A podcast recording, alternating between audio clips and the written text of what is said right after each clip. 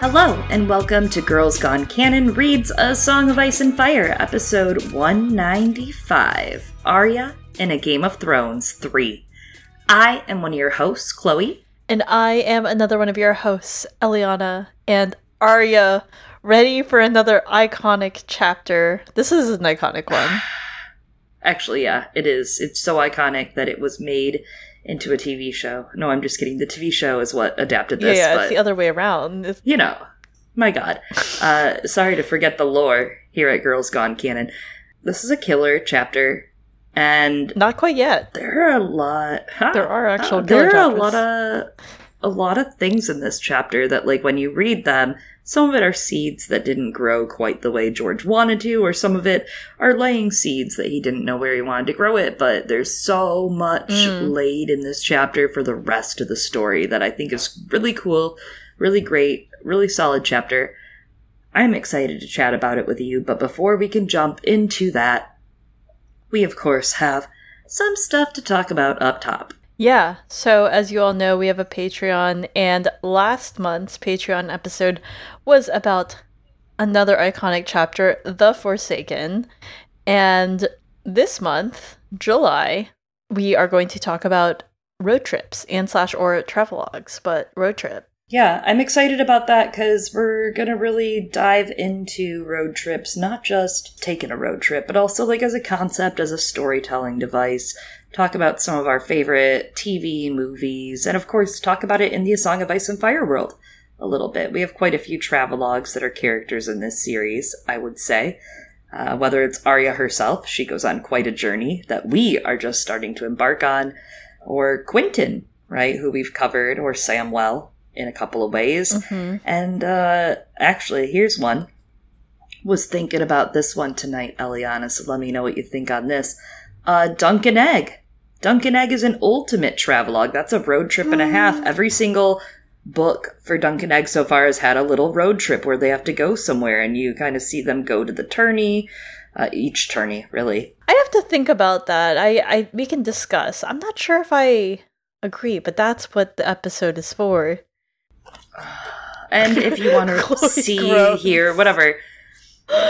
All I can right now, I have first of all, not only am I annoyed with you, but second of all, I have July, July stuck in my head by the Decemberists right now Mm. because you said July. So not only am I fighting you, I'm fighting my brain. Wow. Um, I'm like singing it in my head right now while I look at you. But yeah, we'll argue about all that in our Patreon episode. And that's what's good about patrons in the stranger tier and above get those episodes. That's the $5 tier and up.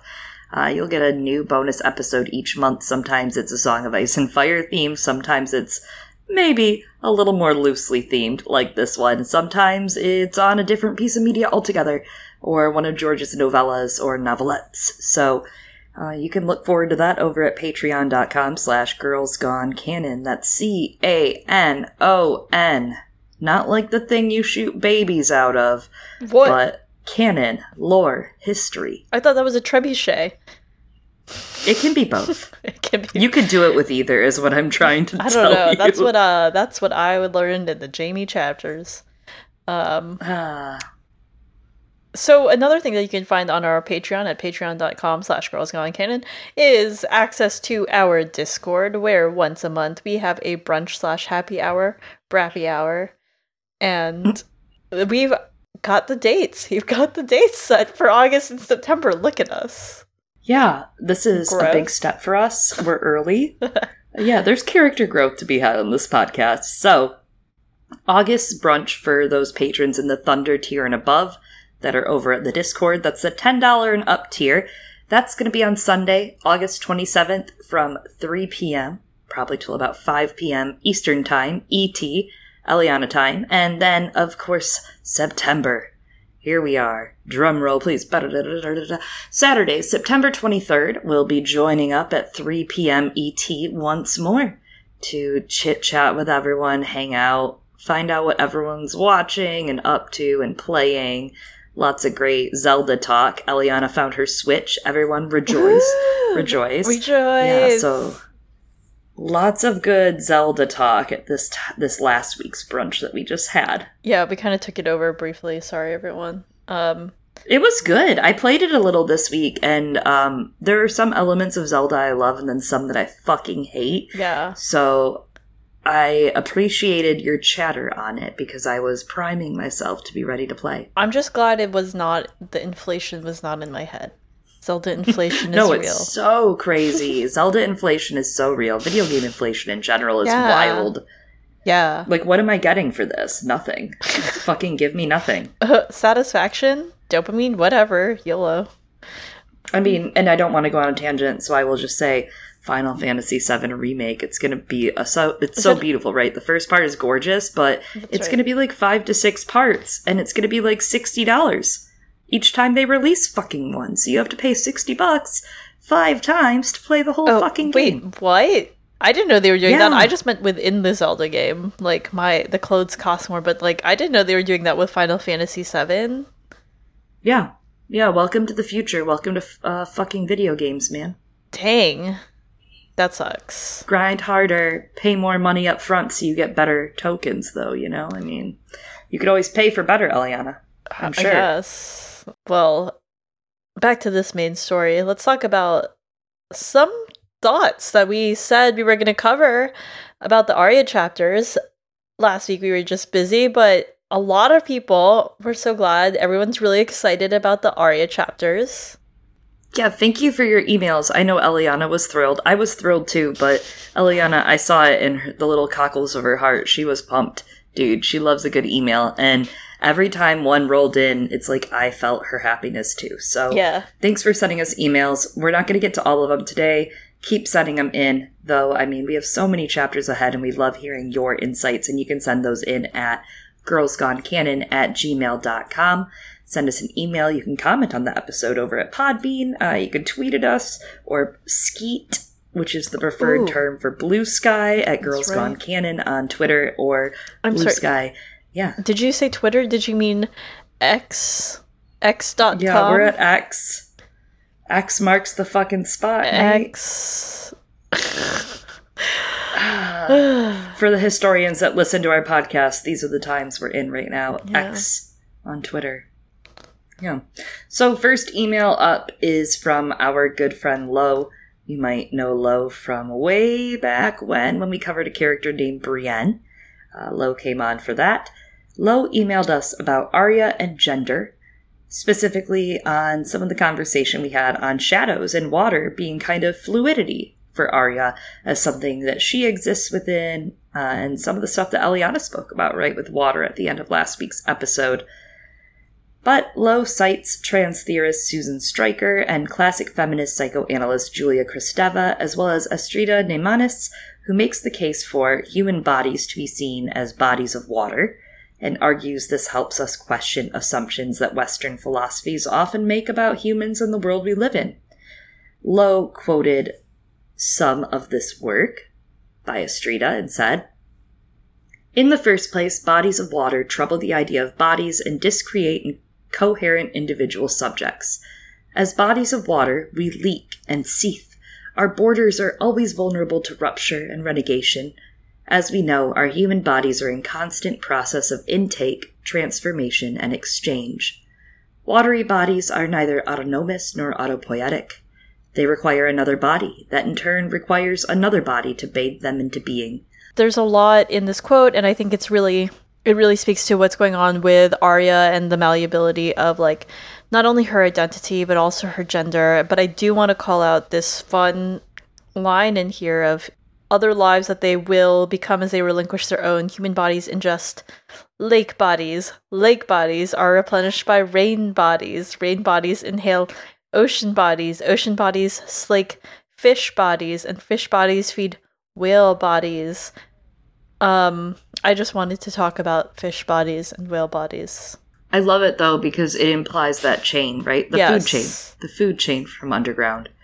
Yeah, this is such great stuff. Thank you so much, Lo. It was great because Lo opened the email and was like, they're like, I'm here to say stuff about gender and Arya, and we're kind of joking about it.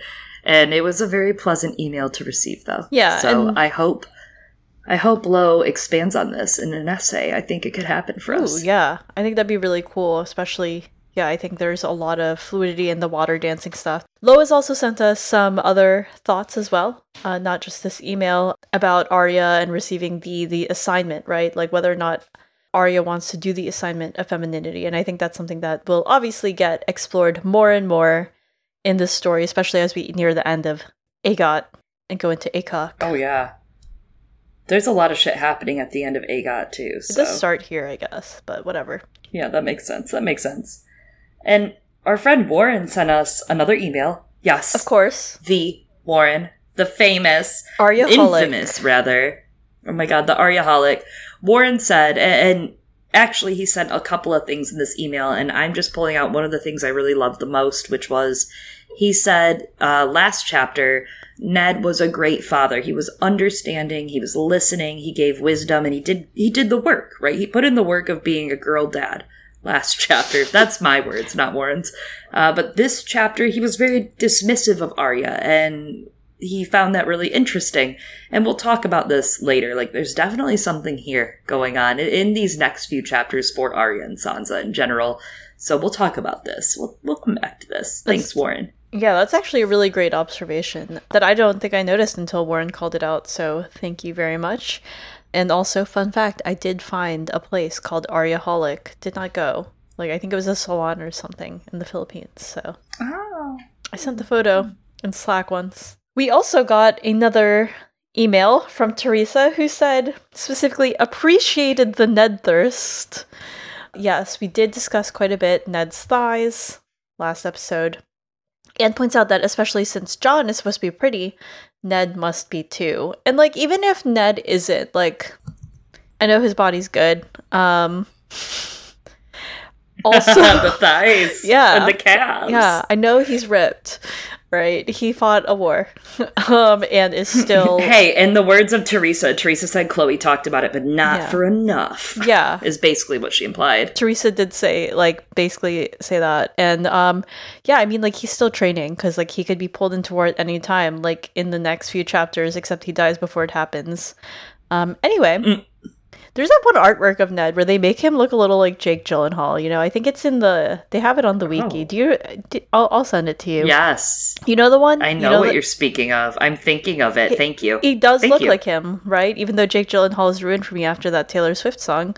But um anyways, Teresa also is sad about these being Arya's last like quote safe and happy chapters and mentioned that she thought that Arya had lost her appetite about the ribs because Jeyne had told her that Mycah's dad thought that he was a pig initially when um Mycah's body was handed over to him. And I do think that's true. I agree, Teresa, and I did think about that during the chapter, but I was more sad that the ribs were not eaten because those are my priorities. And I would even stake a further claim Steak? and say, uh, medium rare, please. I would stake a further Same. claim and say, that's just heresy. We don't know how true it is that that happened. That's just talk. You mean that it looked like a pig hand- being handed over to him? Mhm. And that he was given that way to him. That's all just gossip. I think that's true, but I think it, like as Teresa said, this might be what Arya was thinking about. Oh, no, I think that's true, but I'm just saying that is gossip. No one knows the truth of what happened. Yeah, that is true, except for two people, one of whom may or may not be dead. It sounds like gossip to me. So thank you, Teresa, for the email. I did think I did think it was suspicious though, like that we do get it as hearsay. Anyway, last one is for Chloe specifically. Poor Chloe. Poor Chloe, no, this is not poor Chloe. This is uh, in support, in defense username. of Chloe. Do you think I could get away with that? Poor Chloe? Ooh, April 1st. Look out for me. Poor Chloe, poor Clo- Clonton. I don't know. God, move over. She's coming for you. So we got a, uh, as you all know, very exciting, rare, but not that rare, but rare enough moment. Podbean comment. It was very exciting, but it's remember this is again in support of Chloe. Our friend Hall, like one that you walk down, um, says, "Please don't stop doing voices. The characters aren't real. They won't be offended. So Chloe, you just have to keep doing voices." Thanks to Hall. Christmas has been saved. Christmas has Thank been you. saved. Thank you. Thank you, Hall, for your comment. No, I appreciate it. And and it's all in good fun, folks. It's all in good fun, but I'm not going to stop doing those voices. Like, I do need you all to know we are on what? Of our A Song of Ice and Fire public episodes. We are on episode 195. I don't think it's going to stop. I, I just think at this time, if you're still listening out there, it's an acquired taste, so you better acquire it. I think I'm not only is it not going to stop, I think we have to double down. All right, we'll see about that. Before we start anteing up, doubling down, whatever verb Eliana's going to throw out there today, let's hop into our lightning round because you've been waiting long enough and it's time to jump into Arya 3. But before we do that, let's pop it off with Bran 4. Tyrion Lannister is received at Winterfell. Eddard 5, Ned's investigation into Jon Arryn's death gets deeper. Jon 4. Jon defends Samwell Tarly. Aw. Eddard 6, Ned deals with issues surrounding his tourney. He heads to a brothel for a release? Just kidding. There's no release from his depression. Chloe wrote this. I just delivered it. Catelyn 5. Catelyn takes Tyrion captive for his many, many crimes at the inn at the crossroads. He's been a very busy man. Sansa 2, the tourney is magical until it isn't. Eddard 7. The tourney is magical until it isn't. Septim Ordained 1, the tourney is magical until it isn't. When she passes out. Until out, the hangover. she's just She's passed like- out. She's like, oh god, I shouldn't have had red wine, the sugar. For real though, the sugar does get you. I know, that's why I can't do it anymore. It mm-hmm. sucks. Mm-hmm. Well, let's talk about Arya 3 in a Game of Thrones. Arya overhears this conversation that perhaps she shouldn't have. Perhaps, mayhaps. Mayhaps. Arya chases a one eared black tomcat down the alley, telling herself, quiet as a shadow, light as a feather. She's covered in scabs and scratches, having been at it day and night, it being chasing cats. She'd run to Syrio with her hands bleeding, but he merely would tell her, be quicker, that her enemies would give her more scratches. I love that. He uh, he keeps putting Myrish fire on her wound to heal it and sends her back out to keep doing it. And it reminds me a little bit of On the Road when we hear that she had covered herself in mud after getting bit up, right? And she had brought those flowers from the bog to Ned. Purple and green flowers. Wonder what it means from a bog. Can't tell you. But the truth is out there. But yeah, so she already, like, to get rid of the itches and the bites, she had put mud on. So it reminds hmm. me of that. And we don't really hear much about Myrish fire. I don't know if it was something that, like, because it's so exotic, George just doesn't remember to bring it up or doesn't bring it up that often or expected to use it more. But it doesn't come back often. It's an ointment. It comes up in Sam 3, A Storm of Swords, hmm. with some other herbs that could be used as poisons, which I think is some Lysa foreshadowing, right? Uh, as well as maybe later Joffrey poisoning foreshadowing. But there's also Myrish fire wine. So the Myrish love their fucking fire, which it might not be related, but perhaps it uses similar spices to brew or something. Who knows? Who knows? I think of it as like, you know, you have some of that healing similar qualities and some of those herbs that also probably provide a very strong flavor. Yeah, I couldn't tell if it was like Myrish Fire is like just a really strong alcohol for killing things, but then I'm like, mm. I like the idea of it being like a Neosporin esque thing though. Yeah, and like containing a certain type of spices that you could see used, like a sachet used across if different things too. Yeah, and I mean, You know, in our real world, like there- lavender. yeah, in our real world, there's like a lot of drinks that I don't know sound a little similar to maybe a medicine. Mm-hmm. So, like tonic water or pen- mm-hmm. penicillin, the tiki drink, right? And that is mm, also a medicine. penicillin. Yeah. Shots, shots. shots, shots, shut. Yeah. Okay, I had a question for you. Um, how do you feel about this chapter going in a different direction than the original source material of the TV show? Right in the TV show, Oh they make the repe- repetitive thing in Arya's storyline is like not today, right? What do we say to the god of death? Not today. Whereas in Arya's in the books, there's like all these different little mantras, and then Fear Cuts Deeper in Swords is actually the one that I think is that she repeats and draws strength from. What are your thoughts? Yeah, that is some pretty bullshit erasure from the book. No, I'm just kidding. Um, I get it's simpler for I do sure. find that interesting, though. It is simple, and it worked, right? It uh, yeah, people love it. it worked very well. And let's be real, Miltos and Maisie did such good work on the show that of course it fucking worked. Of course, Good point. when she looks at him with those eyes next chapter slash in the episode it happens you know she's about to cave and just die with him because she's just scared.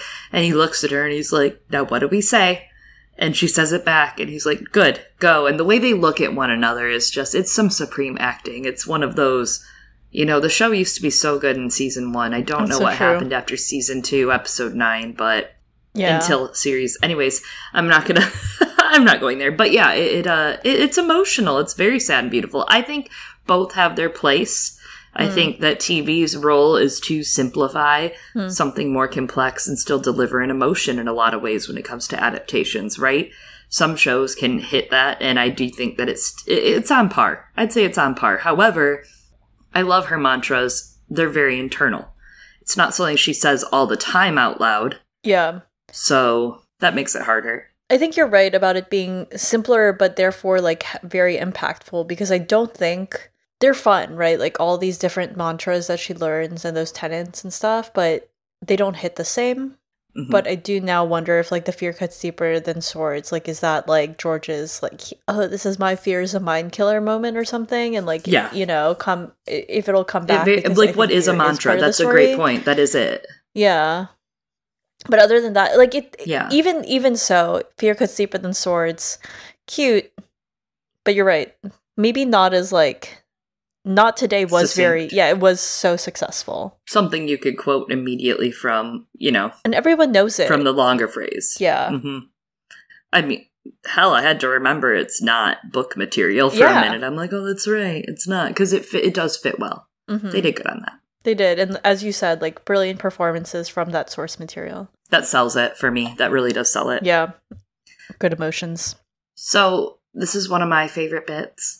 The Red Keep was full of cats. Lazy old cats dozing in the sun, cold eyed mousers twitching their tails, quick little kittens with claws like needles. Wait a second, wait a second. Quick kittens with claws like needles. Ladies' cats all combed and trusting, ragged shadows prowling the midden heaps. I'm moving to the Red Keep, everyone. That's what I want you to know that I've decided as of today I'm moving to the Red Keep where all of the cats lay and play. I love it there. Go cats. Uh, I love that they call out mousers too specifically. Um, some of my favorite mousers, my partner's like family has a mouser, a Manx cat. No tail, actually. They don't have tails. Very cute. I thought that this was a fun description of like how cats are in every part of like the society, I guess, of, of the Red Keep. And you can find them anywhere from like, you know, out on the streets or in the shadows or in places of nobility. And that's just like Arya, who can be anywhere. Yeah, and she learns to blend like that too. Exactly. I, it'll be interesting when she has to blend being part of nobility again. Mm, a cat of any coat. Oh, interesting. Claws, cats, I don't know, just interesting, interesting. And interesting. who are you? The Proud Lord said. I mean, that is what Myrcella and Tom would say soon. That is true. They're like, who are you? Oops. Homst? So one by one, Arya brought proudly back to Syrio each cat except for this one, the one-eared black devil of a tomcat. He's the real king of the castle. One of the gold cloaks said he's older than Sin and twice as mean. The gold cloak had told her a story that the king had been feasting Lord Tywin, and the black bastard hopped up and snatched a roast quail out of Tywin's fingers. See, that's how you do it. You got to eat the roast quail. The gold cloak warned her to stay away from him, but still, she persisted. Yet she persisted. That is what I had in my I head, know, yes. I know. Uh, Tale as old as time. Most sane Hmm. fans, including me, in my opinion, believe that Balerion the Black Dread the cat, Not the dragon. not the dragon, the cat. That's who this is. This is Rhaenys' cat, Yes. right? That's what most do, and I do believe that. I think there's no fucking reason Same. for him to point it out otherwise. Let's be fucking real. Same. Uh, but We later hear that he clawed Joffrey's hand and that he constantly haunts Tommen at night until he gets the kittens from Margaery and like the kittens kind of scare Balerion away. I think that's incredible. I think it's going to add to something I'm going to say later, maybe too, but not to take it sad and serious, but you know how like maybe at this time warging and skin changing and dragon dreams weren't necessarily developed and weren't necessarily something in the first book that we had like a guide to but we're starting to get more and more, maybe gardened, information about dragon dreams and dreamers and dragon riders and the bond that you share with your dragon. I personally feel that the bond you share with your dragon, or if you have dragon dreams, means that you are susceptible to a bond like that, probably too, and possibly makes you able to skin change into your dragon or become one with your dragon, etc., etc you know, in ways not unlike how the Starks become able to kind of become one with their wolf.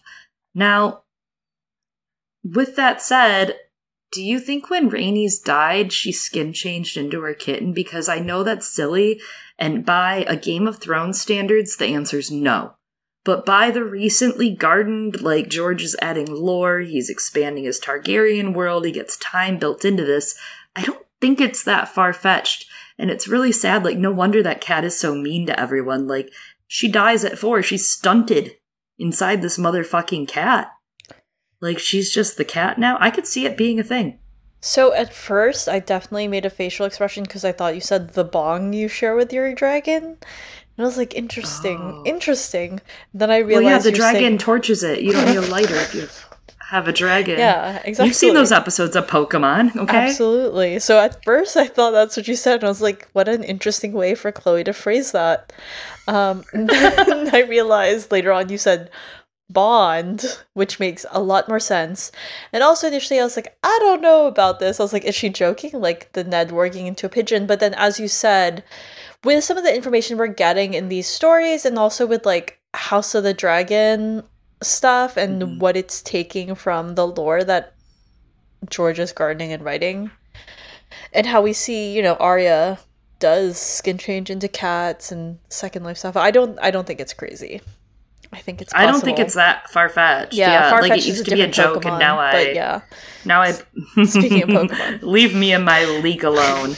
Um no, like now I actually think like maybe especially with what we learn, like that, you know, she jumps up. I mean, Balerion jumps on the table and takes the fucking quail out of his mouth. Like, yeah, she's got fancy taste. She was a royal. Yeah, I think it's definitely possible. Also, um, I think there'll be something fun about that then, like the connection with Arya. There's some mm-hmm. fun language here too when they're talking about Balerion the Black Dread slash Cat, and of course being named after a dragon. And you know, so they call this Tomcat the real king of this castle. And then, you know, the story about Tywin. And specifically, they call him a black bastard, this cat.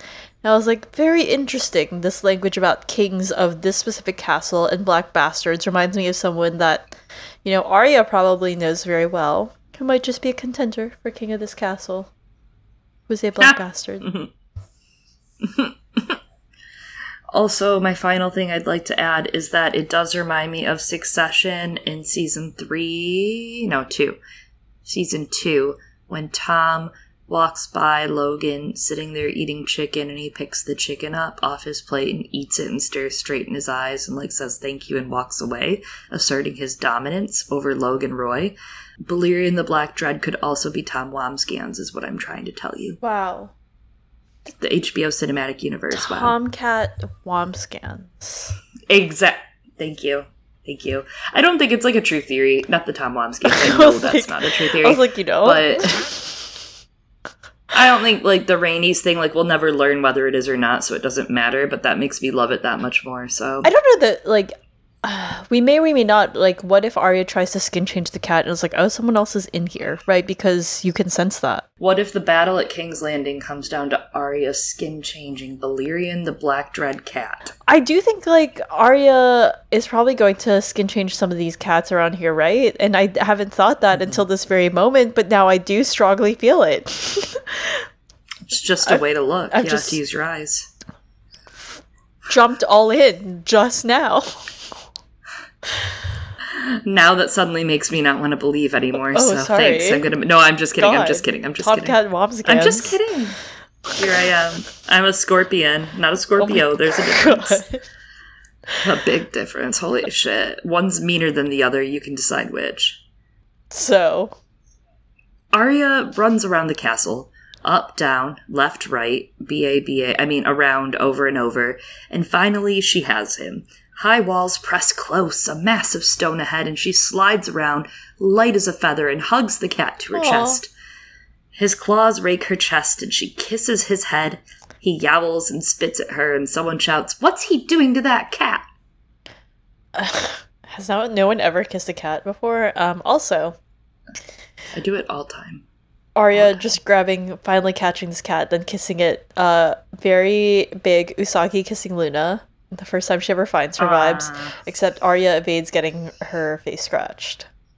And thus she doesn't get those anime big blush marks on her face in the in the process. Thank True, God. true. And this Balerion does not have a crescent moon shaped bald spot. Definitely not. Definitely not. Still royalty though. And Yeah, true. I I also want to say, uh, especially with all the things we've been pointing out already that remind us of it, she kisses the cat in the head, which reminds you of the kindly man again. Oh, I like that. Yeah. Um, Mhm. this is a good time to remind everyone Sailor Moon is coming back August, our Sailor Moon episode. Yes. But then Next we're doing month- every other month, probably. Yeah. We got some time. We got a little time on our hands Yeah. thanks to the release of That Sailor Moon. Yeah, it turns out we thought we knew the date and we fucking did it. Hmm. Hmm. So, startled, Arya turns back towards the voice. At the end of the alley is Myrcella, pretty as a doll, with Prince Tommen next to her, plump, wearing the prancing stag and pearls on his doublet. They're accompanied by a septa and two large Lannister guards. Sorry, I got a quick fashion hour here. Um, very brief fashion minute. Okay, Tommen's drip. I love this idea of the prancing stag in pearls, like or embroidered as pearls. That's it. hmm Very proud, very beautiful, very fancy. Yeah. And Tommen and Myrcella don't recognize Arya. They call her a dirty, ragged boy. Um, they're like, who's this dirty, ragged boy? Which, like, to be fair, this is, you know, nobility. This is what they know. This is what's put into them from birth. So Arya drops to one knee and lowers her head and tries to hide because she's like, if they find out who I am, Sansa and Ned would be ashamed. It's really interesting that she thinks of her family in that moment and what they would think. But um, the fact that they don't really see that it's Arya, right? And Arya's story is later on. She's being taught to really look, really see things. Um, speaks to speaks to uh, how glamours work, right? People see what they expect to see, and what Tommen and Myrcella saw was dirt. They saw the signifiers of what they as- didn't assume people that they knew would wear, and um, let those expectations fill in uh, the identity of this person. it's such a great line from here to Yoren when she meets Yoren, right? and then that Yoren when he sees her at the beheading and takes her and tries to protect her. Like it's such a great line Ooh, through yeah, that of being him being able to say, Boy, boy, like listen, boy, and really impose it to try to help her. And yeah, with with that the glamour and everything like this is just a, a great step to her losing her identity already. And it also brings back that memory later on when she's going towards the twins with Sandor and she thinks, you know, will my mom even want me anymore? Oh, She's always been worried and it starts here in King's Landing for sure. At home it started really obviously with the treatment of Jon as a bastard and how that affected her too, but then here in King's Landing it's been made worse by Sansa and her dad and her not being able to fit into those perfect little holes, those you know, like when you got the cube, the star, the circle, and she just doesn't fit into them. S- sorry, I You know, just kids' toys. Yeah, I just remembered. You remember that video of the woman, and then she's like, "Yeah, yeah, you put the, you put the rectangle, Yeah. the rectangle," and they all It's very calming, though. and they just all go into the one same hole, and she's like, "That's not the right hole," and she's like so Mm-hmm. Oh disturbed. my god. Anyways, Yes. memes. Yeah. Great point, though. Good points. Good points. Yeah, um, but but absolutely, she's she's struggling here. I wonder. Yeah, I wonder how it'll go later on. Interesting. So when asked what she's doing, Arya panics because she's unable to speak. She's like, if I talk, they are gonna know my voice. And as the guard and Septa reach for her, she runs, quick as a snake, swift as a deer. She bowls into Prince Tommen, saying, oof. She hops over him and off she fucks. Chloe wrote these. leaping up to climb into a window. All right, I'm sorry. She pulls herself up. Like Arya has insane upper body strength, but also like you know she's got less weight to pull up because she's a child, but still insane upper body strength. Um, mm-hmm. wiggling in and surprising a washerwoman, swift as a deer, quiet as a shadow. She runs deeper, hearing only her heartbeat and a drip of water. Huh, there's that water again. She has this moment where she remembers these dreams she's had, and she thinks her father told her the Red Keep was smaller than Winterfell. But in her dreams, it's an immense stone maze. It's shifting, it's changing. Sometimes she dreams and hears her father's voice, but it's always a long way off, growing fainter as she ran toward it, leaving her alone in the dark. Arya is getting some classic grade A Stark 101 Crypt Dreams. Yeah. Oh my god. And I don't know that I noticed this. It slipped in very subtly. There's a couple things in this chapter that are real real softly put in there that I'm like that's kind of a huge thing. Like later when part of the tunnel crumbles, like I'm like George, that's a huge thing that you just wrote in two sentences. So let's come back to that. But same thing here. Like this is like a huge crypt dream and I feel like Sansa and Arya don't necessarily usually get Crypt Dream uh, pages. You know, like Jon, Bran, Theon even gets them, but everybody. I mean, I think there's a big symbolism behind them, right? Of like them being that crumbling pressure being put on them from Winterfell in some ways too. Yeah. Um, but also the pressure of Ned's legacy, Ned Catelyn's legacy, right? That's a lot to stomach and take on. But man, and the ghosts of Winterfell, true, I guess, true. are another part of it. This is uh, I really didn't notice this dream until this read through, I think. I don't think I would have noticed it in, if you had it called it out as well. Yes, that's absolutely definitely feels like that that's what that is and it is really interesting because I guess yeah, it's not proximity based, you know.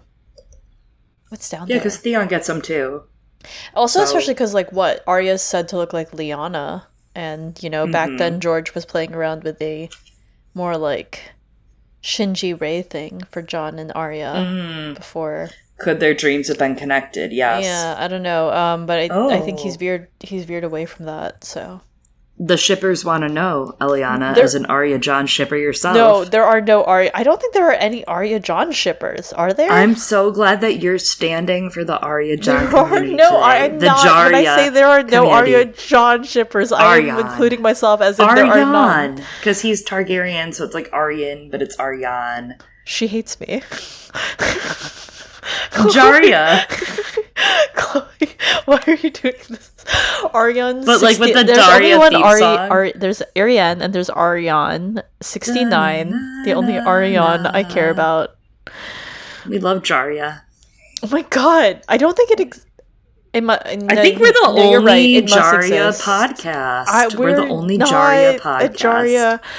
We're not a Jaria podcast. Uh Eliana, if this is what you want, then I want to support God. you and I want everyone to know that you loving Jon and Arya so much is what I want to happen for you. Like I really support you and I think everyone should don't try to hide it. You should be proud.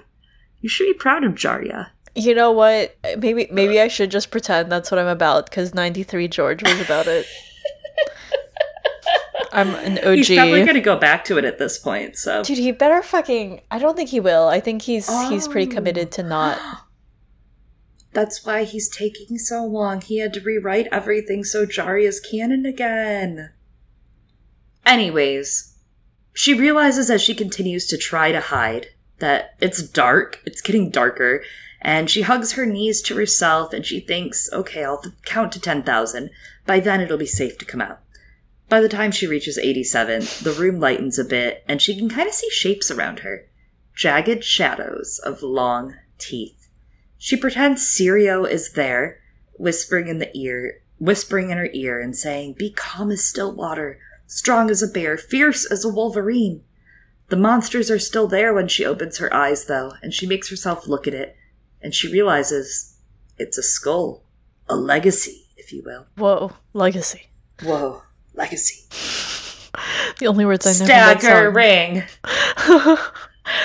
So I'm wondering if we'll see these skills of her like seeing in the dark a little better come back for her during the long night. Maybe we'll even get a call back with some of the language to this exact scene of her counting to you know to ten thousand or Lord knows what. And then, you know, the monsters being there, but the fear gone as she goes to face the others. Or maybe it's something else, right? Like she does this and turns out, you know, the monsters turn out to be people, right? Like we find out throughout the story that turns out the knights are the monsters. And by knights, I mean with the letter K. The knights are the monsters. And the fear lingers. Maybe she starts worrying more about her loved ones as opposed to like her own safety in that um and and thinking about the political aspect if her story ever starts to encompass that more. No, I love that because Sandor. Yes, who's not a knight. That's yeah, that's in everything you just said, and that kind of like the monsters could be humans too, which is scarier than anything else in the real Yeah, world. scarier than the others, which are uh they're kind of human but not. They're pretty scary though.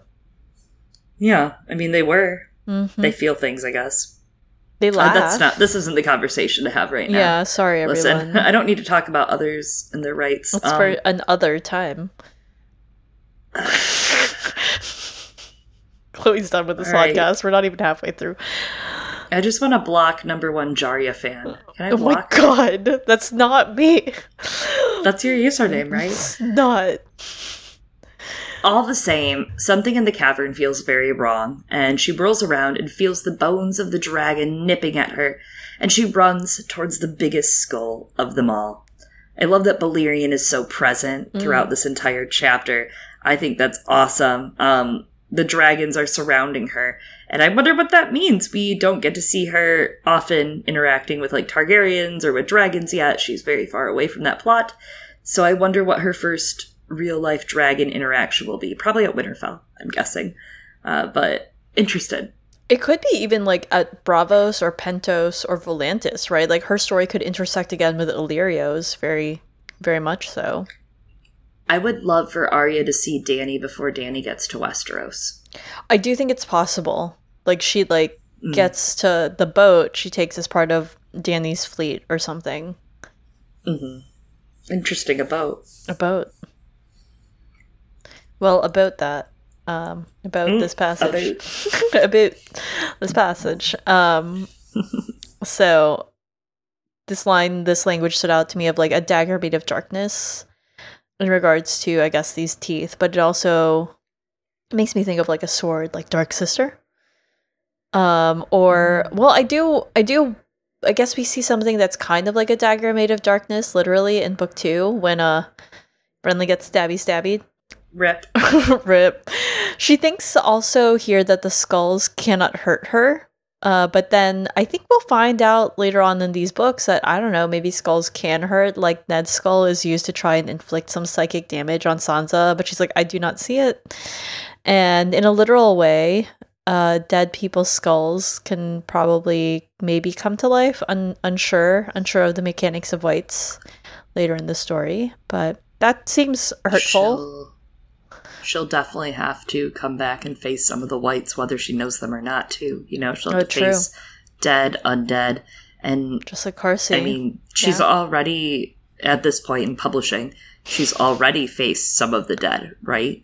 Uh, you think of the Brotherhood. oh, true. She's there for meeting them and learning of their secrets, and then, of course, the possibility of her meeting her mom again Yeah. from the undead and dead. I think Arya's gonna have her. Arya is like the character easiest transported into the Grishaverse. You know, like I could just throw her in the Grishaverse and she would be able to like make her way and be a badass in it with like all the dead and undead and face changing and shit.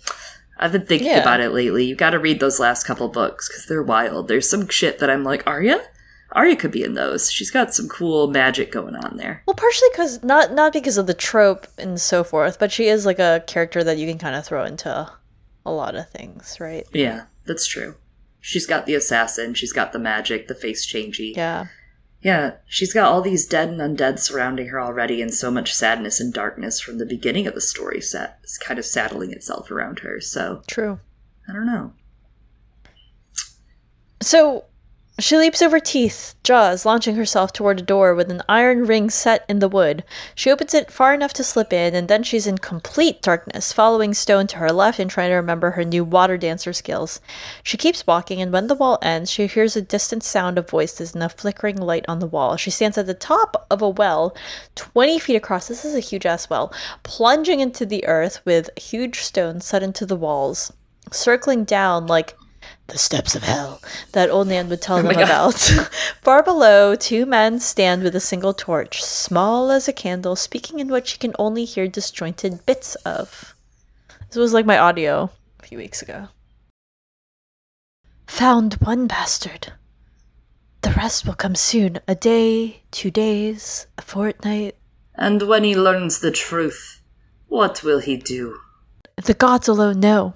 The fools tried to kill his son, and what's worse, they made a mummer's farce of it. He's not a man to put that aside, I warn you. The wolf and lion will soon be at each other's throats, whether we will it or no. Too soon. Too soon. What good is war now? We are not ready. Delay. As well bid me stop time. Do you take me for a wizard? no less. See, we are only going to do even more voices. I was hoping it was kind of like somewhat Italian Mm. influenced. I don't know You how you felt. been- We don't have to talk about it, but You have been learning Italian recently. I'm on day 210 for Duolingo and I'm kicking ass. Oh, shit, everyone. 210. I really am. That's a lot. Yeah, I might make it a fucking year, dude. Dang. I'm like in it to win it. I'm proud of you. Sometimes when I'm walking places, like I do some of the speaking exercises, because I'm like, yeah, I could say that shit. So I'm pretty good at. I get the accents, you know. I'm- I'm in. I'm in there. That's good. I'm proud of you. Yeah. I don't know why I gave that to him, but I'm like, you know, I could be Italian depending on where my mom really was adopted through. We don't know. Yeah. Let's disclose all Least of this to offensive. people. Yeah. I want you all to know where I take my thoughts and my voice inspiration from. So it could be my culture. It might not be. Um, so I love that Varys and Illyrio are described as shadows emerging from the bowels of the earth because I think that they are kind of bringing all these people back from the grave, back from the bowels of the earth. And by that I mean the Blackfyres, whom we thought we had all defeated long ago, and Aegon, who may or may not have been part of the story at this point, but George was cagey about whether or not Aegon survived. So I don't know what role he was originally going to play. But anyways, Aegon, the sixth, the actual sixth. Um, anyways, and and they are shadows, right? Like it really plays into Varys' riddle of power. Again, about shadows on the wall. Uh, they're not so quiet. They're not quiet as a shadow, as Arya might remind herself to be. But their shadows are also described as being as tall as giants, and it comes again to that idea, tying it to Tyrion's story, right? When it comes to all these different players, uh, Melisandre and shadows, right? Um, you have this also irony, I think, of Varys asking if Illyrio takes him for a wizard, given Varys' distaste of magic and wizardry because of what happened to him, and I'll come back to that in a bit. I love that. And I have something to talk about with Aegon in just a bit because I feel like he's a shadow himself on this chapter, Mm. True. right? Knowing what we know. Knowing what we know. True. Obviously, like you mentioned, there's a lot of gardening being done in general, but I Mhm. think that they really stand out in this chapter, those children of Rhaegar's. Yeah. The shadows are almost on Arya, and a moment later, the man with the torch climbs into her sight, and so does his companion. She creeps away, listening more. The torchbearer, a stout man, scarred, in a leather half cape, gliding softly, even in boots. Who could it be? Asks what to do. And the other man, the one with the very Italian accent and a yellow forked beard, says, If one hand dies, why not another? You have danced this dance before. His rings glimmer on his fingers. One of my favorite lines, honestly. I love this line in AGOT. I didn't know that. Uh, that the colors are very telling. Again, is it gardening or is it foreshadowing? We don't know. Yeah. Rubies, sapphires, yellow tiger eyes, red gold, pale silver. Sapphire. All of our favorite all of our favorite colors. And I know we kind of talked about this a lot back in Ned, Mm. right? It's been a very long time, but back when we chatted about Ned, we talked a little bit about this chapter and some of our uh, some of our theories and schemes going on here in the background, and that came up right with the Blackfyres versus the Targaryens with the colored rings. Absolutely. Like, I mean, we have discussed in depth what we think this is about, I think, before already. And I like how Illyrio and his shadows are playing with people's expectations, right? Kind of similar to Lord Vanderlei and what people think that they see based on their bodies, which is kind of what Arya's story is very much about. Because I love this language that ties it to uh, uh, dancing as warfare, especially as it goes together with Arya and Sansa's storylines. But you see Arya being very observant. She notices that Illyrio stands on the balls of his feet like a water dancer does. And she knows this already because she's exposed to what water dancing is like um, and is learning it. So, again, playing with what people think that they see. Um, and as you said, right, talked about this with Ned and some of those Jon Connington references. Absolutely.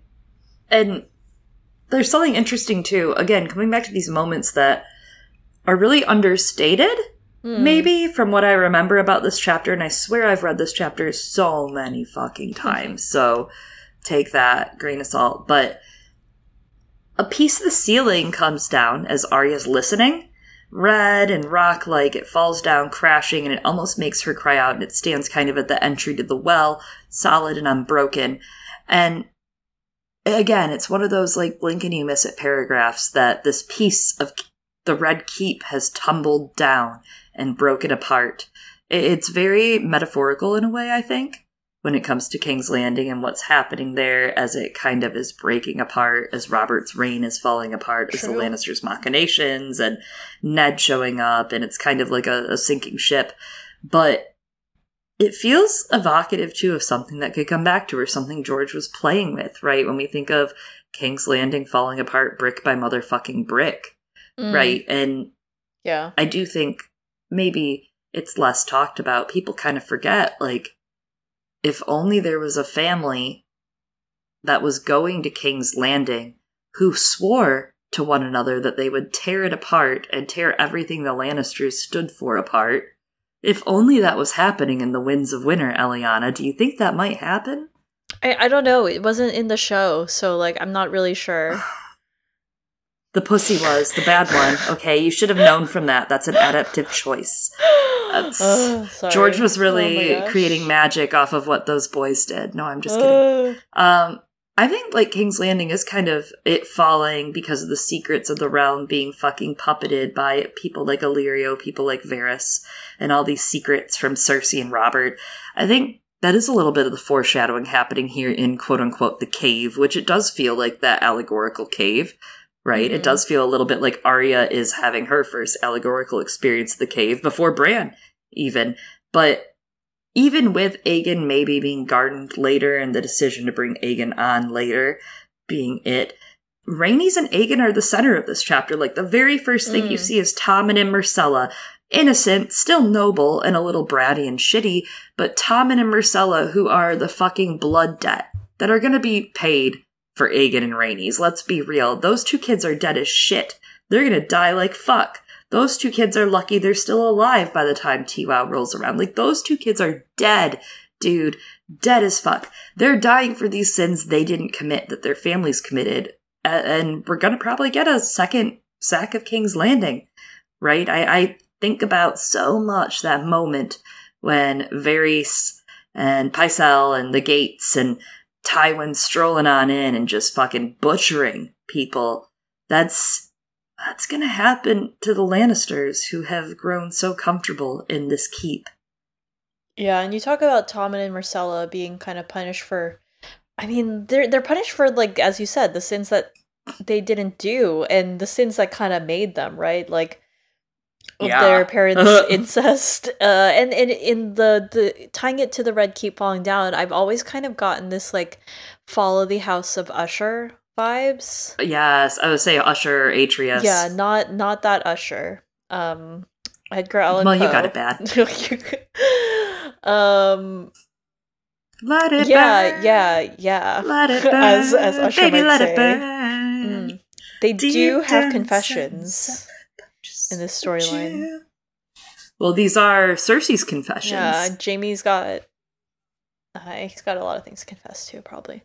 Um. Anyways, so yeah, follow the House of Usher vibes as well with the King's Landing coming down. And I will say, in defense of Tom and Myrcella, yeah, they're kind of bratty, but I've met like kids who are not rich who are that bratty too. Yeah. So it's really d- They're just kids. they're just kids. They're just kids. So They're doing the best they can in the face of everything. in the God. face of death, literally. So Arya listens in as they discuss Stannis and Lysa fleeing King's Landing, and that the Knight of Flowers is writing Highgarden to bring his sister to court to marry Robert, and how Littlefinger and Ned are out of their reach. Ned specifically is their problem. We have this line here that's a little misleading of he has the bastard, he has the book, and soon enough he'll have the truth. Foreshadowing. Every reader reading a Game of Thrones, George right now, you have the book. Soon you'll have the truth. The bastard lays right there, but not that one. Um, you know, that irony that I think a lot of things, and this is, this is kind of, you know, I guess subjective to think on, but like, a lot of the times when I see things happen in plot to Ned or Ned learn information, I always think that one of the first few thoughts is going to be correlated from Jon Mm, right? yeah. Like protecting Jon, keeping his identity safe. I think it's safe to say he knows his identity. My God. Like him riding in the rain to the brothel and thinking somehow he didn't think Rhaegar would go to a place like this is like, okay, we got it. Lyanna had a baby with Rhaegar. Uh, I get that now. Well, but not everyone gets that apparently, so. But everyone reading this book is like, oh my god, oh my god, when they read it long enough. Like Jon Arryn read it eight times and he's like, I have to start my reread podcast on the lineages of Westeros. Jon Arryn would have a Um, podcast. Oh, it would probably be I bet it'd be good. such. It'd be fine. Yeah, I have yeah, thoughts. right. Anyways. It's probably okay. Anyways, It would just. It, it's not my cup of tea. Maybe for others, you know. Jon Maybe Arryn for would others, have a but podcast. But Jon Arryn is so consumed when he reads the book in the idea of Robert and what Robert's bastards should look like and what Cersei's children look like. He doesn't get to the next point, which is interesting. So you're saying that if you have a very light haired parent and a very dark haired parent with a very specific look, so specific that it doesn't always trump all, some looks have persevered in some familial relationships, like Bran, Rickon, Robb, Sansa, but Arya and Jon have one look, and Jon has a very specific look. And you're saying once more that dark hair trumps light hair sometimes? Mm-hmm. Mm-hmm. That's a great point. That it's tying back to doing a lot of lifting. seed is for a lot of strong. things. Absolutely. Absolutely. And yeah, as you said, you know, there's like an irony here, right? Like he has the book, but the bastard, but we don't have the book. Yeah, we. D- Dude, I Hmm. dreamt that I met George last night and I had to refrain. I had to be very polite and not ask about the book. It was so hard. That was my dream. I was like, I'm not gonna fuck this up. I'm not gonna be an asshole. But I'm on my podcast, An ass so I will be. Yeah, An ass waffle. an ass waffle. Yeah. George isn't editing this, you are. yeah. God damn it. so they chat about how Ned's wife has abducted Tyrion, thanks to Littlefinger being a problem, and that it will cause strife between the Lannisters, Tullys, and Starks. And Illyrio, the Italian guy with the mustache, aka me, asks Varys to delay, and he's like, "Work your magic longer." And then Varys is like, "Fine, I could do that, but I'll need more gold and I'll need more birds in exchange." He says 50 birds, to be exact. Illyrio says, The ones you need are hard to find. They're young. To know their letters and lose their tongues. Dot, dot, dot, dot, dot, dot, dot, ellipsis. Yeah, takes us five books to get to that reveal. Um, this entire monologue from Varys about the game being bigger than two players, though, like it's it's quite a long paragraph, but it's a fantastic mini summary of all the pieces at the start of the story, at the start of like a Game of Thrones that are all like that powder keg for ASOIAF and all the balls that George starts juggling. And I don't know, maybe one day he'll he'll finish and he'll finish catch those balls. Who knows? Well, that's the thing. This is like a huge reveal for the reader, but not for Arya, right? For the Mm. reader, it's almost like this is like he's giving us a fucking bone. He's giving a dog a bone. Like we're sitting here, like, wait a second. so there is something afoot. There is something going on, and it is like a very, it's a validating feeling reading this chapter because it's like it's not enough to give away the whole plot, but by the end, you know it's Illyrio and Varys. You're like, wait a second, that's Illyrio and Varys. And you know that Ned's not listening to Arya about something, and you're like, something's going to happen and something's not right. And then every chapter after this continues that feeling. So it's such a great tone setter, and it's such a great, like, slight info dump. Not enough to, like, make you too powerful, but enough to make you feel confident before you get the fucking rug pulled out from under you, right? Yeah. Yes. Yeah, it just like keeps ramping up. And it not only that, it hints at like cuz some of these don't come to fruition this book, right? Like you think that they do mm-hmm. with like one hand dying being Ned, but then a lot of it turns out is is has different subtext and doesn't even get like untangled till book 5. Mhm. And I like that you've called out the little birds here because it's interesting now on look back it's right there. Like that tells you obviously it's very short so it doesn't give you all the details, but that tells you who Varys's little birds are right there. They are young, semi-educated children, but not rich enough that they matter enough. Right? Not rich enough to stop them from being mutilated and basically kidnapped and mm. sold into service. Not too educated that they're rich people's kids. It's horrific to remember that they are heading up this trafficking scheme. Like that's Varys's demands. And it's really interesting that we actually learn about it in Arya's plot, considering it revolves so much, her arc revolves so much around some of the lower class, sex work, manual, hard labor, and trafficking, right? Like, I'll be at the Harrenhal or even come feast and dance it makes me hope that Arya will get to come back and do something to be able to help other children being sold into this service, whether it's this service or other service or others that are living in a way that they don't wish to, right? That have no control over their body, however they use it. And someone's being trafficked in her name, right? Like literally Jeyne Poole, who was yes, who's like in that middle ground of ground of like rich enough but not rich enough, right? She didn't have the same privileges mm-hmm. that she bullies Arya because she envies her for. Yes, exactly. That's a 100% it. I think that's such an important point, too. Like, Jeyne is a stupid preteen teen girl that is so jealous of yeah. everything Arya has. Yes, absolutely. It doesn't make, like, bullying Arya right, but it, it, it gives context yeah. to, like, what what she wanted um, mm-hmm. and then how unfortunately the story gives it to her in the worst way.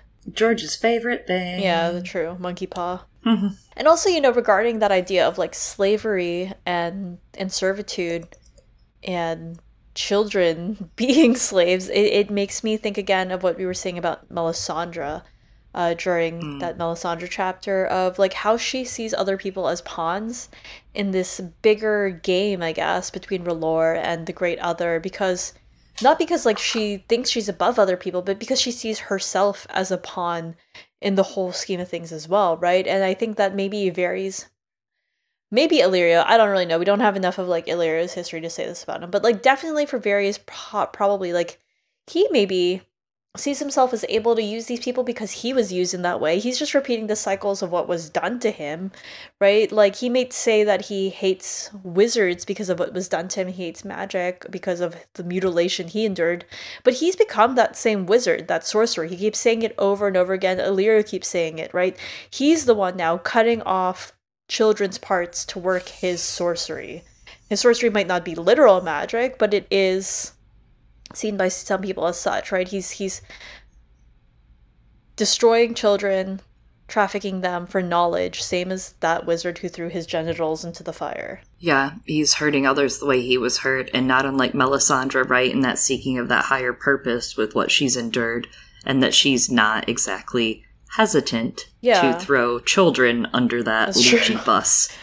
It's just normalized um, for them, right? They don't think anything of it. Yeah. They're like, this is the way the fucking world is, duh. Mm-hmm. You have that old wave of people, and then you have the new wave of people, which I hope Arya gets to help front, right? Of these children that are like, that's not the way the world should work. Yeah. And we can change it incrementally, maybe. That's the best we can do. Yeah. Once their voices fade, Arya follows the smoking light of the torch, keeping on straight, and finds herself at the top of deep, steep, narrow stairs that go on for what seems like miles. Eventually, she's knee deep in foul smelling water. She wishes she was Syrio so she could dance upon the water, and she pretends Nymeria is paddling alongside with Aww. her. When she emerges, it's night and she stinks very horribly, so she drops her soiled clothing in the riverbank and she tries to clean herself in the water. Mm. I love that she's taking a bath in the Trident, uh, a baptism of her own here. A Tully indeed, too, right? They return to the water. Ooh, yes, definitely. Having a different person upon it. Well, Yeah. kind of. Um, Kind of. Well, bit by bit. miles from the castle, she looks up and sees a red keep high up on a hill.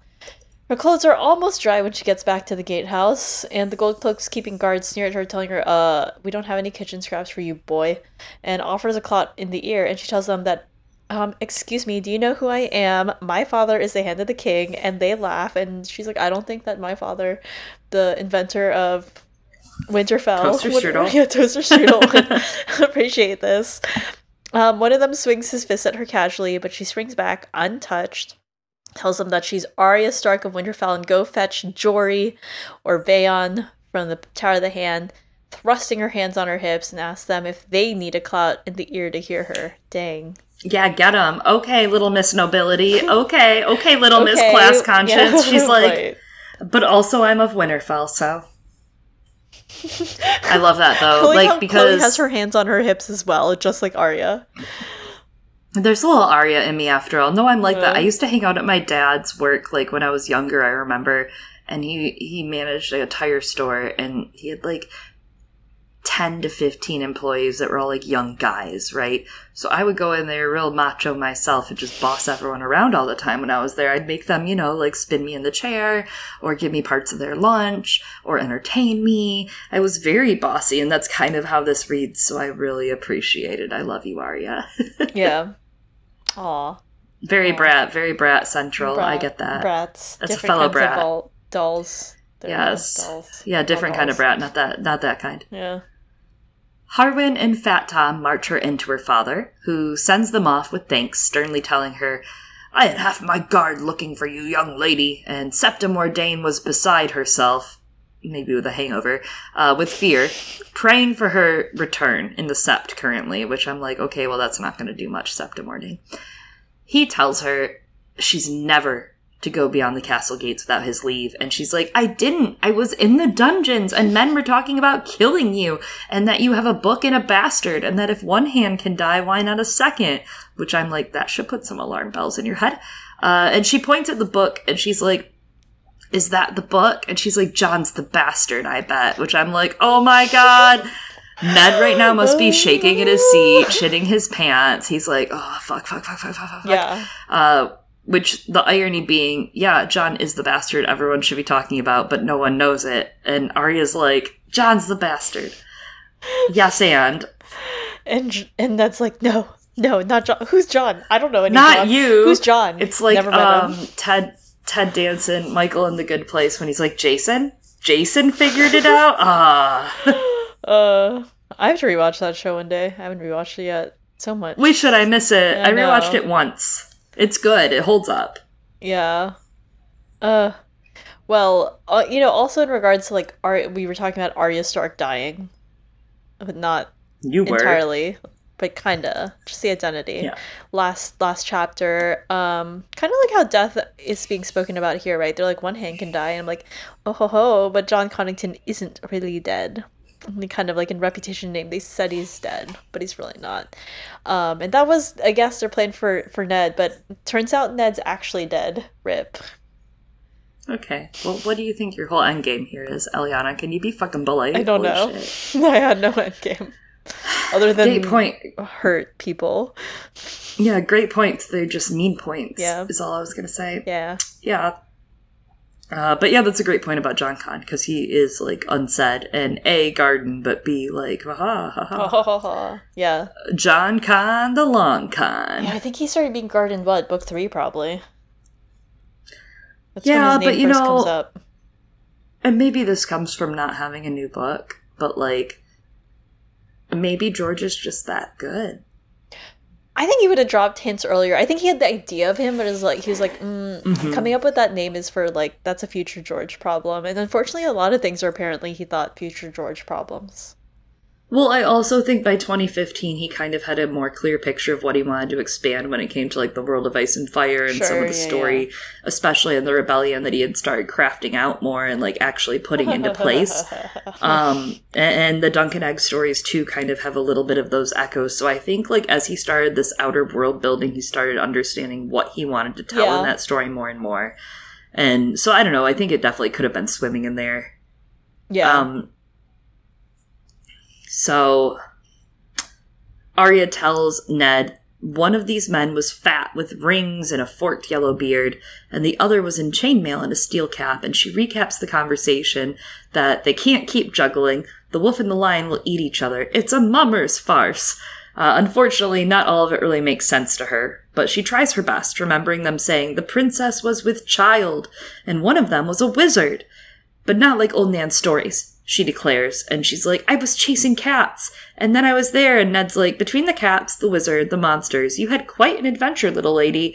And he's like, It seems you saw mummers who are in town for my tourney, dozens of them. And maybe the king asked for a private show. Well, he's going to get a private show, that's for sure. Uh, Ned chastises her for following people and spying on them and climbing in windows, and he criticizes the scars and scratches on her arm and says he wants a word with Syrio Forel, a stern word, but they're interrupted by Desmond, who announces that a black brother is here to speak with them, Yoren. I like that classic trope that the adults are not listening to the kids when important information is coming by, especially as Warren pointed out in comparison to the last chapter where Ned was very patient and underst- understanding and kind of played the dad card. He doesn't always play it, but here he's very much playing the Lord. And there's a great irony in this chapter versus Sansa's next chapter, where Ned listens to Sansa on a lark, on accident. He's like, Accident. from the mouth Yeah. of babes when Sansa's like yelling about how Joffrey's nothing like Robert. He refuses to see it because he's so blind, probably from his own situation with Jon. Right? He's so a blinded by Jon the about. bastard. Yeah. Yeah, there's a lot on his mind. But that he listens to Sansa about Joffrey and the king and bastards versus Arya here yelling about a bastard in a book Yeah, and and death. and I guess he is trying to play the dad card, but like as us pointed out, he's not really giving it weight. He's he's trying to give meaning because sometimes I think adults, children sometimes look to adults to explain the world, right? Give it shape, meaning. um, I do like that Arya insists that what she's telling Ned, she's like, no, it's not like old Nan stories because the language of it does sound like a fairy tale, right? And wizards, mummers, wolves, and lions, animals, talking animals going to war. I don't know, but it's not. It's not one of those fairy tales or stories. It's not like the songs as we're told throughout A Song of Ice and Fire, right? Like this is now the story of their lives. It's real life for them, not not real life. These characters are fake. They will not be offended by the voices. And and it, it isn't like the story. It's like Arya and the other children are learning, right? Even if it's dressed still in the language and symbolism of it, which is why Ned is so confused. Um, but yeah, Ned, he's like same as not listening to the children. He's not listening to the symbols, and he just doesn't like doing that in general, as we see at the beginning of this very book, where he's like, I don't know, what could it mean? When Catelyn's like, uh, I think that's an omen. When there's a stag horn through the direwolf's neck, I don't know. What do you fucking think it means, Ned? I mean, to be fair, signs and portents are what his sister and her lover followed, so Fair, true, true, true. Maybe I would want to believe in the simple things too after all that, man. Do you think he knew after knew seeing your whole family die because of that. that about Rhaegar? I feel like that was like Rhaegar's dark secret. I think he knew to an extent. He was a doomsday maybe prepper. I don't know. I think yeah, I think like he under yeah, he's a fetal doomsday prepper. That like Lyanna, I think he knew that she thought she was doing it for a greater purpose. But I mean, what girl doesn't think that when she offers her womb up to a guy's cock? To be fair, but we all think it's for a greater purpose, but it's not. It's for It's like a guy's cock. So It's not. I've been watching a lot of Sex in the City, and it's all just for cock. Yeah. There's no higher purpose. Oh My God. Uh, Chloe quickly surpassed me in uh, Sex in the City. this is our first watch through for both of us. Very exciting. Very exciting. I'm ready. I'm ready for the movies. I'm ready for and just like that, and just like that, and just like that, Arya. And just like that, Yoren enters, going to Ned and to Arya, saying to Eddard, "Oh, this must be your son. He has your look." but casually also another R plus L equals J clue coming off of what we just discussed there with the bastard in the book. Like they are heavy handed in this chapter, and I don't know that I necessarily noticed it until this read, especially because some of those first Bran chapters are so, and Jon chapters are so chock full of these, and Ned, uh, Yeah. these moments and hints towards R plus L equals J, but even Arya has them in these chapters pretty strongly after last chapter and this chapter. Yeah, I mean that black bastard, real king of this castle. Hell, even next chapter, I would argue, we don't know. What if there is something of that? I'm sure Lyanna had to run for her life at some point. Yeah. Um. There's what was that Lady Gwen's theory? The someone's theory. Mhm, Yeah. The best essay ever. That Lady Ares Gwen's essay about, yep, was like the Inn at the her. Crossroads. Yeah. Yep. And I believe that. Like, I actually, unfortunately, it's just been so long that I take that as canon. So until there's a Not like a book to disprove my head canon, Yeah. yeah, C A N O N. So Arya exasperated is like, I'm a girl. Do you also know my brothers? And there's this like cute, cute little exchange. Oh my god, I love this exchange so much. It's literally so cute. She's like, Do you know my brothers? Robb and Bran, they're at Winterfell, and Jon's on the wall. Jon Snow, he's in the Night's Watch too. You must know him. He has a dire wolf, a white one with red eyes. Is Jon a ranger yet? I'm Arya, Arya Stark. And then she's like, When you ride back to the wall, could you bring Jon a letter if I wrote one? Aww. Oh, my baby girl. It's very sweet. No, it's very sweet. It's um she misses them. I wish they were there too, just for her. But I'm glad they're not because they'd probably further get slaughtered, so Yeah. Well, Ned is like, ahem. My daughter forgets that she's a lady with courtesies and then asks if Benjen sent him. Yoren says he was sent by old Mormont to find more men for the wall, hoping to seek the king's help when he holds court, hoping to take some of the folks into dungeons north to the wall and give them new jobs. But Yoren says Ben Stark is definitely why they're talking. There's a line of, His blood ran black, made him my brother as much as yours. It's for his sake I'm come. I thought that was interesting that Benjen has that much influence and people respect him that much. And we learn Yeah. that when it comes to Qhorin too, to Qhorin Halfhand, and that Benjen really made his own home and family there. Um, but Yoren says he had left the others behind, which I'm like, ah, Uh, what does it mean? uh, The others. the other huh? the others ned others um ned is like what do you mean the others and i'm like what do you mean the others um Yoren says Ned. So funny. Go on. You're good. Sorry. Yoren says that sellswords and free riders at the inn had ridden with them, but some made for King's Landing, some went for Casterly Rock, because Tywin would have gotten word by now. And that's like, wh- which words are you talking about? But Yoren eyes Arya and says, "It's better left in private." So Ned sends Arya to bed and is worried that something's happened to- to Jon, that something's happened to Jon or to Uncle Benjen. But Yoren says it isn't them who concerns him, and Arya is taken off by Desmond, wishes that it was Fat Tom instead so she could eavesdrop some more, but Desmond isn't that easily tricked. So I'm like, it really is like Fat Tom did like understand that she was in that room. He's just a big softie doing nice things for Arya. Ooh. And she doesn't get that. That's so cute. She's like, I wish Desmond was stupider like Fat Tom. And it's like, no, sweetie. Fat Tom's just a sweetie. Aw. Yeah. Yeah, and they're all gonna die. But Oh, before that, Yeah, true, true. True. before that, we have a conversation about what happens if possibly they might die. Uh, How many guards does my father have? She asked him as they descended to her bedchamber. here at King's Landing, 50. You wouldn't let anyone kill him, would you? no fear on that count, little lady. Lord Eddard's guarded night and day. He'll come to no harm. The Lannisters have more than 50 men. So they do. But every northerner's worth 10 of these southern swords, so you can sleep easy. What if a wizard was sent to kill him? Well, as to that, Desmond replied, drawing his long sword, wizards die the same as other men once you cut their heads off. Hmm. Ooh, that kind of comes back to Echo in Storm, right? Or in Trial, right? Actually, uh, is that Clash? Storm? Clash? When she asks the question of could you bring a man's Yeah. back, you know, just Man this back. head. But Aw. also, what if Arya cut Euron's head off? I don't think she will, but what if she did? What if she did? That'd be really interesting. Why not? Who cares? Why not? I- Let her. Yeah. I don't know. I see him like, I don't know, being burned up from the inside somehow. I like that too. No, I like that, and I like I like the uh, Quentyn, poor Quentyn, the poorest yeah, of that's probably why. His concept is that uh, Bran will fry him internally while Dany fries him externally. Yeah, yeah, he was thinking I don't know if I think both, but I like it. I like it. like Aang and Ozai, yeah. but also with fire.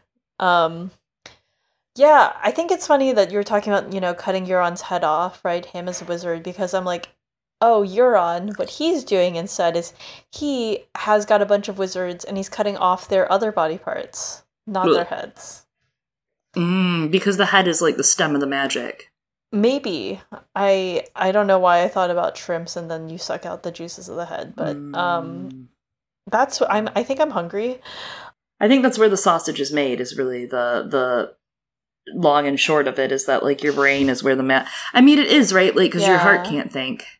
Your brain is the only thing that can think. Magic requires intentional thought.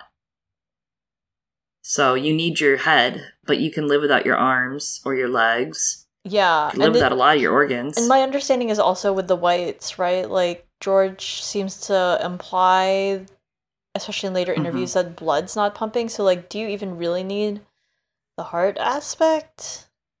Well, and that's where you have the idea of Robb and Jon, right? Skin changing or warging into their wolves or to other animals, or Jon surviving through his wolf, right? Like, you don't. Your consciousness can live elsewhere Yeah, in like a tree or And something. bide. Yeah, hmm You could bide your. Yeah, Bran, yeah. You could Mm, bide your fucking time if you had to. Yep. Hmm. A lot of stuff. I feel like we just got somewhere. That was. here. Yeah. Yeah. I You got me there, Eliana. Thank you. Yeah, I like doing voices. I'm really bad at accents. I just want to throw that out there. Are you feeling insecure at my bad accent? I was I was really impressed, and I was like, I'm sorry, I can't like I can't be a good scene partner here. It's okay, Sally Reed. I've got you. I can only do like four accents, and they're not that good. So I'm not very good at them, but I can do Louise Belcher. I can do a Scottish. I can do Jon Snow, mhm. and I can do whatever the old man voices I do are, or the older, like the booming. You know, the I don't know, whatever those are. That's about it. That's about it. yeah, I don't know that I can do the voices, but I enjoy attempting, and that's all that matters because it's my podcast. The journey. yeah, yeah, the journey. in your podcast. And if you want to keep up with those, you can find us on social media at uh, Twitter slash X. Uh, unsure, unsure. Uh, we're still Girls Gone Canon though, C A N O N. But somewhere you can definitely find us also now is on Bluesky. Ho ho ho. And also Girls Yeah. Gone Canon. And you can also send Yeah. us some emails at girlsgonecanon at gmail.com. Yeah, yeah. And I've had a great time with you. You all tonight. Uh, you know, all you Jaria lovers, you Jaria Jesus shippers Christ. at home, thanks for listening. Just putting it in everything so you Oh can't my get rid of all of it. But thanks for listening, and uh, yeah, we're gonna roll out and let you find out where to find us and more about our Patreon with this word from our sponsors, our patrons. Thanks again to our friends for chatting about where to find us. You can catch Girls Gone Canon on any of the following streamers. on Podbean, iTunes, Google Play, Stitcher, Acast, Spotify, Overcast, Apple Podcast, iHeartRadio, Audible, and Amazon Podcasts. You can also join us on Patreon, where if you join the Thunder tier or above, you have access to a Discord and monthly happy hours and things like that. And by joining the Discord, you get access to a bunch of great channels, including but not limited to memes and shit posting channel, Fashion Hour. There are multiple channels for historic materials, A Song of Ice and Fire. There's a pets channel, which I think is probably the most important channel of all. Respectful Thirsting, because there's a channel for that. Come by, join the community. It's a lot of fun, and you won't regret it. As always, I've been one of your hosts, Chloe. And I have been another one of your hosts, Eliana. See you next week. Are you ready? Kids? Are you aye aye, Captain? Oh, I can hear you. Can Quiet as a shadow. The shadows were not very quiet. No, not at all. Not at all. Kind of stabby too. True, Huh. true. All right. Bye. Bye.